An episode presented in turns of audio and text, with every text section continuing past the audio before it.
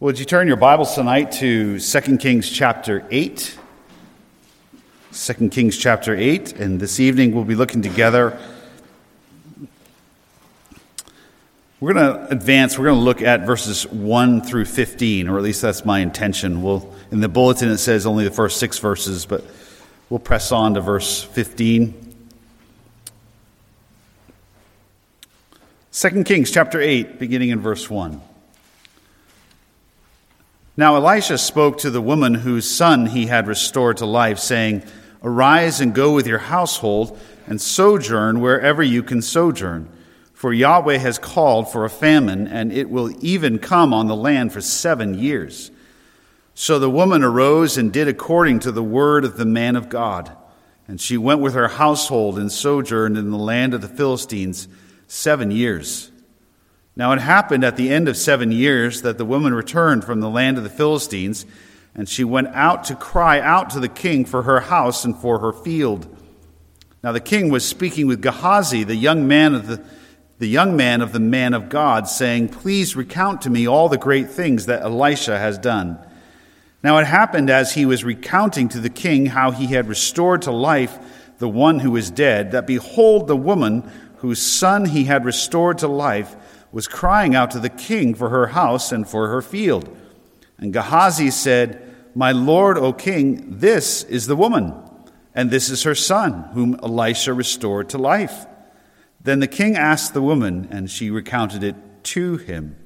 So the king appointed for her a certain officer, saying, Restore all that was hers and all the produce of the field from the day that she left the land even until now. Then Elisha came to Damascus. Now Ben Hadad, king of Aram, was sick, and it was told him, saying, The man of God has come here. And the king said to Hazael, Take a present in your hand and go to meet the man of God and require, inquire of Yahweh by him, saying, Will I be restored to life from this sickness? So Hazael went to meet him and took a present in his hand, even every kind of good thing from Damascus forty camels' loads. And he came and stood before him and said, Your son Ben Hadad, king of Aram, has sent me to you, saying, Will I be restored to life from this sickness? Then Elisha said to him, Go say to him, You will surely be restored to life, but Yahweh has shown me that he will certainly die. And he fixed his gaze steadily on him until he was ashamed, and the man of God wept. Then Hazael said, Why does my Lord weep? Then he said, Because I know the evil that you will do to the sons of Israel. Their fortifications you will set on fire, and their young men you will kill with the sword, and their infants you will dash in pieces, and their pregnant women you will rip up. Then Hazael said, But what is your servant, who is but a dog, that he should do this great thing? And Elisha answered, Yahweh has shown me that you will be king over Aram. So he went from Elisha and came to his master, and he said to him, What did Elisha say to you? And he said, He said to me that you would surely be restored to life. Now it happened that on the following day he took the cover and dipped it in water and spread it on his face, so he died, and Hazael became king in his place. Amen. This is God's word. Let's pray. Once more, our Father in heaven, we pause to thank you for your word. Thank you for the opportunity to, on Sunday evenings, to work our way through this portion of Holy Scripture. We pray that tonight, once again, by sitting under the preaching of your word, that your Spirit would be shaping our thoughts about you we're so grateful that it's by your word that we are kept on the straight and narrow. It's by your word that we are um, renewed in our thoughts about you. So bless us in these next few moments that we have. We ask in Jesus' name. Amen. Well, they are quite uh, two contrasting scenes one uh, of somewhat of joy of, of remembering of God's amazing power to even raise the dead. And then following in verses 7 through 15, a scene of, well, of doom and of evil and of gloom even bringing Elisha to tears. And we want to look at this tonight and ask what we can learn of the Lord about this passage. Remember that uh, in this section of Second Kings, things are not following necessarily sequentially. So, in this passage, for example, in the first six verses, Gehazi, the servant of Elisha, he's a young man, we're told in verses 1 through 6. Well, we know from a previous passage that the time will come when he's the guy that will try to uh, get a little extra tip, shall we say, from uh, Naaman as he, after he was healed of his leprosy, and Gehazi actually received the judgment of having leprosy himself. So, what the Holy Spirit, who is the ultimate author and compiler of the scriptures, what he's doing in scripture, his, his main concern is not merely that we have an accurate factual history of the history of Israel. It is that. But he is ordering these events, which are true and absolutely accurate and infallible, but he's arranging the descriptions of these various scenes in such a way that various impressions about God are made upon our hearts.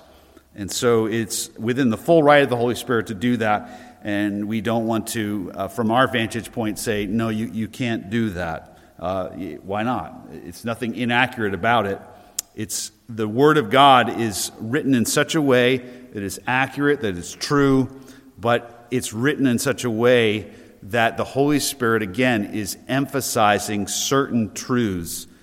And here it is, we're learning in the history of Israel in the north, and we're learning the big question why is it that God ultimately judged his people, Israel?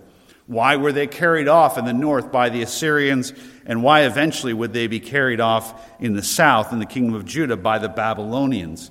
And it's a long history, and it's a rather sad history.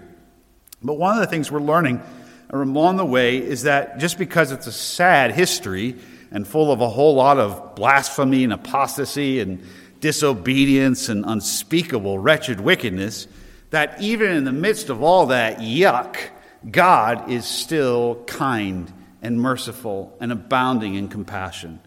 And we see that in the first few verses of chapter 8 as God, through Elisha, warns this woman this woman who had, remember the one who had built a, a room for Elisha uh, with her husband's permission, and uh, th- this was a way of supporting Elisha, which probably was a little bit dangerous in those days. You know, Elisha, Elijah and Elisha weren't exactly on the um, list of who to have over for dinner if you want to be in good with the kings of Israel. So she builds this place and cares for him and ministers to him as he has an arduous uh, way of moving around. Uh, Paul Levang and is going to come down tonight uh, from West Stewartstown, Pastor Paul Levang, and he and I will be leaving early in the morning for Boston and suffering uh, for Jesus and going down to Jupiter, Florida, near West Palm. Uh, beach and uh, to a, a, conference, and uh, we will be in the conference Monday night, all day Tuesday, Wednesday morning, and then flying back. Um, the weather looks like 75. It's terrible. And um, so, but we'll make it and we'll try to come back to you safe and warm. Where was I going with this? I have no idea. I had a point, but it's gone. I'm excited about that warmth, I guess. Um, yeah, I had a point. Well, we'll scratch that from the tape. But um, just God's grace. Oh, I know that, that we have a we have a hotel uh, booked, and and uh, we're thankful for that. Um, and we just take for granted some of the modern conveniences we have. Get in the car, get on a plane. There'll be a hotel, someplace to be. Well, Elisha's living in a time when um, there are no Hampton Inns, there are no um, Marriott's or whatever hotel is your particular choice. And so she provided a place, and in that she provided true support as he had a itinerant ministry throughout Israel. So, you know the story again of how she raised his son, uh, her son that God had given her. God had given her that son when she did not have a son, and then he died, and then God raised the boy uh, back from the dead. And so, to this woman, God continues to show his kindness. It's another little just reminder that you can't outgive the Lord. It's just not possible. He'll win. You can try, but he'll win. Um, we may be thinking we're generous or we've sacrificed, and we will always find, both in this life and the next, that God always preserves, reserves the right to outgive his servants. Um, and so he continues to bless her. And one of the ways in which he blesses her is by warning her, giving her a particular warning that there is a famine coming, and not just any kind of famine, but a famine for seven years. Now, that's not a blip, that's a long time. I mean, seven years is enough time to live in a certain area and to have neighbors and, and to see your kids growing up and I mean, it's, it's a significant amount of time that the, the famine's going to take place and that she will be living among the Philistines. But in this case, it is an act of faithfulness on her part. She's not being a coward, she's not being disobedient, she's responding to the kind word of the Lord. God is going to judge Israel, in this case, with a famine, and we know it's judgment from the law of God that famines only come upon the people of God when they persist in disobedience. So, seven years, and she did, verse 2, according to the word of the man of God. And she went with her household and sojourned in the land of the Philistines for seven years. But during that whole seven years, she was waiting for the time when she would go back. She never put her roots down deep in Philistia even though she had to accustom herself to living there and had to just make do, get by for that time, her eye was always, as it were, on the horizon, always longing to get back to Israel. Because remember, for the faithful, for the godly, God had made certain promises concerning the land. The land for them was not like us, a mere piece of property that we bought even, even for some who may have had a piece of property that's been in your family for a long time, uh, this is different. God had promised to his people specifically this piece of turf and had been adamant that once your family was allotted a certain piece of land, that part of your faithfulness to God was trusting God to remain on that piece of property. And so she knew that that was the land that God had given to her family. And as an act of faithfulness, she returns to Israel to resume her life at that place. But apparently, she gets back and finds that there's either squatters on the land, someone else has taken up her house, and it probably was uh, a, a pretty well to do facility because she had servants, she had a household, and enough means to be able to put on an in law apartment, if you will, for the prophet, for the man of God. So, whether it was the king or one of the government officials or somebody, somebody had taken her land. And she, at the end of the seven years, returned and determined that this was not going to um, suffice. She was going to go and she was going to make her complaint known to the king. Now, at this very time, I don't need to recount it, but here's Gehazi, the young man of God. This is before he has leprosy. This is years earlier, before the healing of Naaman. And the king, out of curiosity, verse 4, is just asking Gehazi for stories. Tell me some stories. Uh, you know there's people in your life you've met, and uh, you enjoy being with them because they have some good stories. And um, maybe they're about sports. Um, I've, I've shared with you this before, but I have a friend who worked in the funeral home business for years, and some of the stories are interesting. I, I, I, don't mean to be morbid, but it's just some of them are just humorous, and uh, some of the situations. And anyhow, um, I'm not saying death is funny, but but it's just a reality of just it's interesting. Uh, I'm sure there's farming stories that are interesting. There's military stories that are interesting, and so in this case, the king is interested in tell me some of the spectacular things that Elisha has done. And so Gehazi is recounting, in particular, among all the stories, one is most impressive. He was even used of God to raise a young man from the dead and to restore his life. And he was telling the king about this when, lo and behold, the very woman and her son came in. And Gehazi's amazed. The timing is amazing. It is a testimony to God's faithfulness. It's a reminder that God's power is always present, but it's also a tragedy here. We've already seen God's kindness towards this woman, and God continues to be kind in that the king restores the land to her. But in this case, it's tragic because the king is interested in the stories. The king even has standing before him the living, breathing evidence that Yahweh, the God of Israel, is powerful to save, and yet there's no evidence that his heart is changed. No evidence his heart is turned. It's a reminder that only God ultimately can change the human heart. You can say, well, if I saw somebody literally standing, risen from the dead, maybe then my relatives' hearts would be changed. And this is the testimony of Scripture. And here, the evil king of Israel is evidence of this that unless God regenerates and converts the heart, even if we see a, a dead man standing in our presence, it's not sufficient to change us into godly men and women. So that's the character of the king. He hears these great stories, and his interest in Christianity, if you want to call it that, is mere curiosity. And maybe you've met people like this. They're interested about Jesus.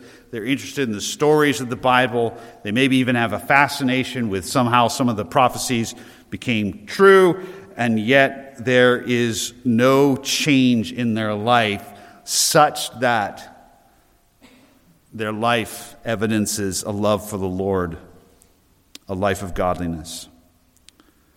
So we've seen the kindness of God towards this woman and his mercy and his faithfulness. Once again, God's faithfulness to his word, to his people. We see the tragedy of the king in his unbelief. And then, thirdly and finally, tonight, we see in verses 7 through 15, uh, uh, we end on kind of a negative note here. And I'd, I'd like to end tonight with my thoughts about uh, God's kindness to that woman and, and, how he warned her and how he provided for her and restored the land to her. And so I, when I go to bed tonight, I want to be thinking about that. But we have here a sobering reminder that God, again, is faithful to all his word, including his word to judge. We've been given in the king a little glimpse again of why God had to finally judge Israel and this isn't the final judgment, this is just a precursor. But Elisha came to Damascus, and uh, that's far in the north. And, and there, Ben Hadad, king of Aram, was sick. And so the king of Aram, Ben Hadad, sends to Elisha. He's probably heard that he can raise the dead and knows that he can do amazing things. And so he sends a big whopping gift 40 camels loads. I mean, that's a lot of stuff.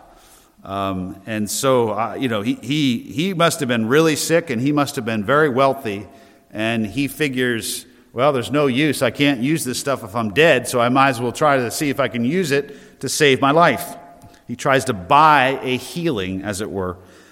And so uh, he sends, and he sends his servant Hazael, Hazael, to meet Elisha. And he recounts to him the message and asks, you know, will I be restored? There's some, you know, we are obviously a little bit troubled. Does Elisha lie? Uh, Dale Ralph Davis has some helpful comments in his commentary. There's a little bit of question about the original Hebrew text here, how it's translated, and so forth. Um, but uh, I don't mean to dismiss it, but the, the, the focus of the text is on not so much Elisha's words and the technicality of does he lie or does he not, but on the amazing fulfillment of God's word. Listen, not to Elisha, but to Elijah. Now, where's Elijah by this time? He was taken to heaven. He's not around. But God is fulfilling in this scene what uh, he had spoken to Elijah at Mount Horeb. Now, watch this. Let's go back to chapter 19, verse 15. God says to Elijah, not Elisha, Elijah, Elisha hasn't been anointed yet. He he's, he's hasn't been picked yet. Yahweh says to Elijah, we're going back in time here, go return on your way to the wilderness of Damascus, and you will arrive and anoint Hazael king over Aram,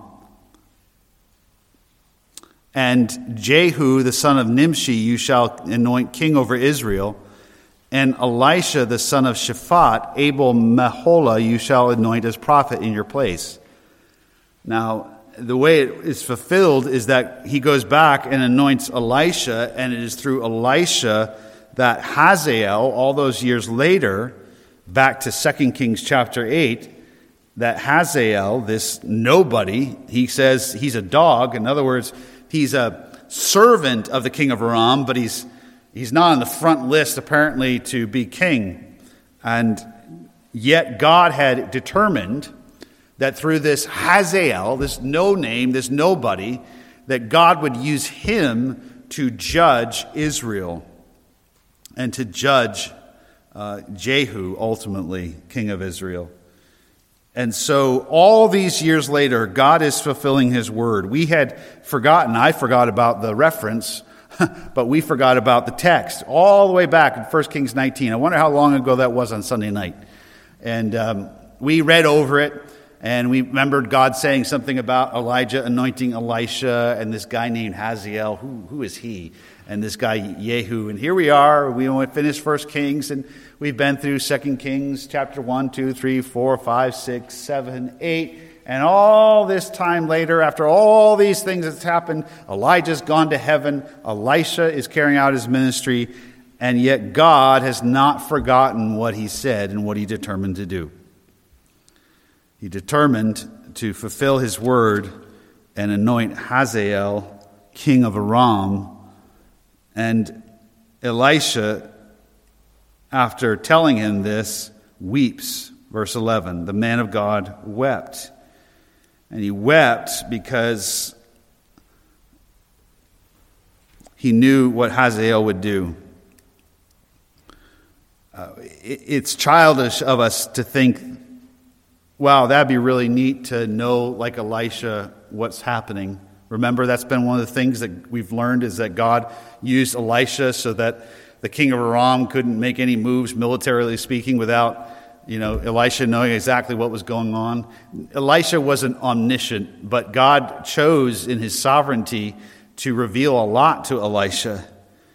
And with that knowledge came not only joy, came grief, because he knew that God was going to fulfill his word and judge Israel, and God revealed to him some of the horrible things that Hazael would do unspeakable things we wouldn't even mention if they weren't in Holy Scripture.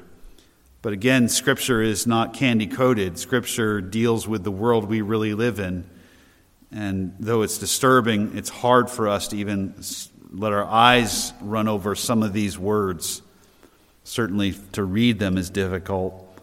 Nonetheless, we know that this is the reality of war in history too often.